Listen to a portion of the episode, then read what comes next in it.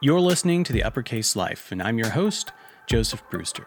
I'm going to let you listen to something for just a second, but I'm not sure if you're going to be able to hear it. It depends on where you are and what you're doing. You ready? Here we go.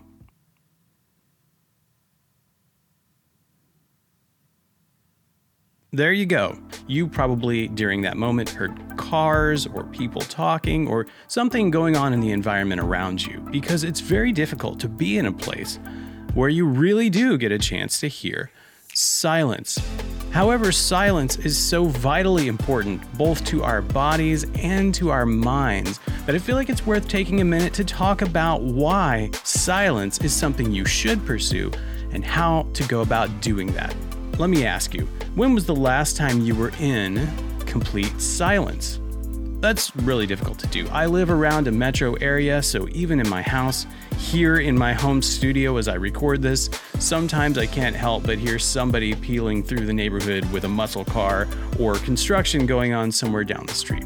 Silence is a valuable commodity that's hard to come by, but it is critical. And research shows that we need it I don't want to go into all the health benefits today. You can Google that for yourself, and it's well worth doing. But here are a few things you should know about the benefits to seeking out silence. For one thing, silence helps lower your blood pressure.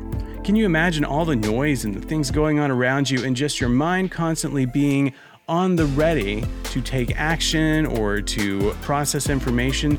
It really is tiring in ways we don't appreciate until we have silence to show us the difference. So sometimes that silence just gives our body a break. Silence also helps us through stress. Uh, I know you probably don't deal with stress, but I do. And sometimes I really need a way to cope with that stress. And how do you go about coping with that stress? Now, we've talked about some ways of doing that here on this channel, but I would say that by and large, when we try to cope with stress, we probably go after it in unhealthy ways initially takes some discipline to know how to cope with stress in good, healthy ways. But silence is one of those. Another thing that silence is really good at doing for us is that since our brain isn't actively having to, to react to external stimuli, silence allows our brain time internally to process through information. So, silence is really good with bringing about clarity. Now, that's not to say that when I have silence, I always experience the answer that I'm looking for. But I will say that when I'm in silence, I notice my brain start to shift through and process through information that maybe I hadn't taken time to do. Sometimes that's a little uncomfortable when you first do that because you feel suddenly like the commotion that used to be outside in your environment now moved up into your head and you're trying to enjoy the silence, but your brain is going 100 miles an hour. And that is normal, and that is because your brain is trying to file away and sort through all those things that you hadn't taken time to do. There's a quote that I really like by a Chinese philosopher called Lao Muddy water, let stand, becomes clear.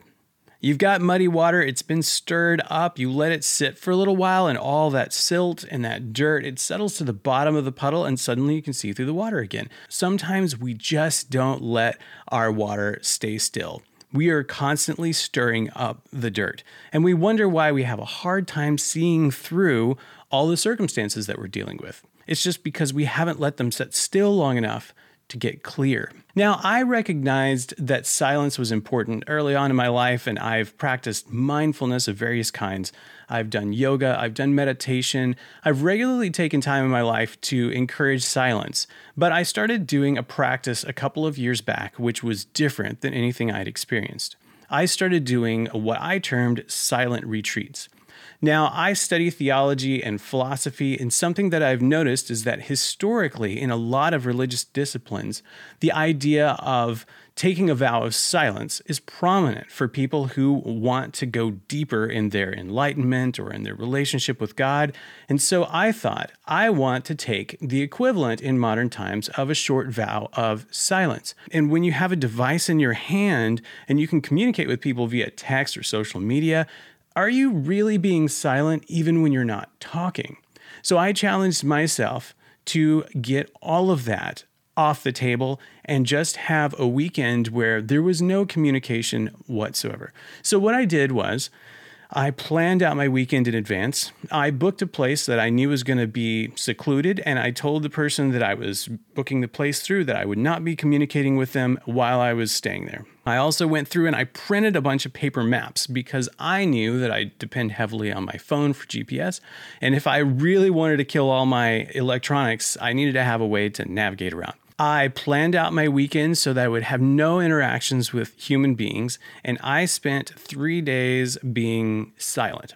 Now, I was really excited to do this because I like these sorts of challenges. And for some people, that may sound absolutely terrifying, but I like doing new things. So I thought this is going to be cool. And when I started on this journey, for the first half a day, I thought this is incredibly refreshing. I have just needed that. No notifications, nobody coming after me.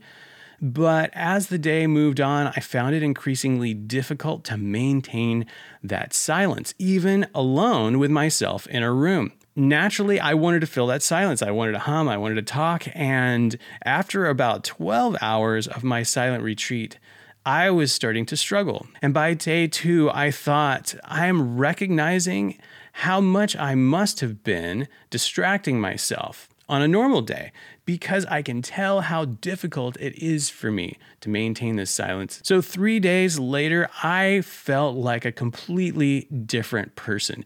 And I encourage you to consider doing an equivalent of that. I'd be interested to know if you do that what is it that you came away with? How did that feel for you? Is it uncomfortable? Is it inspiring? Does it bring clarity for you? Does it foster confusion? Does it make you feel emotional? Because silence really does a lot of things to us.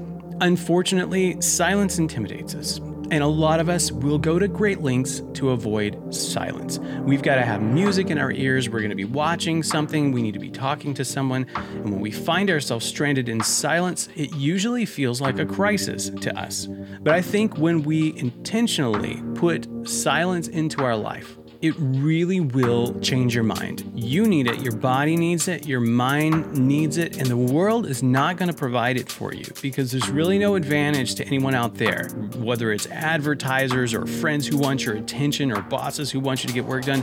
None of those people are pushing for you to have healthy silence. You're going to have to fight for it on your own, but when you do, when you do, it will be worth it. I guarantee you. Even if it's uncomfortable, it will change your life.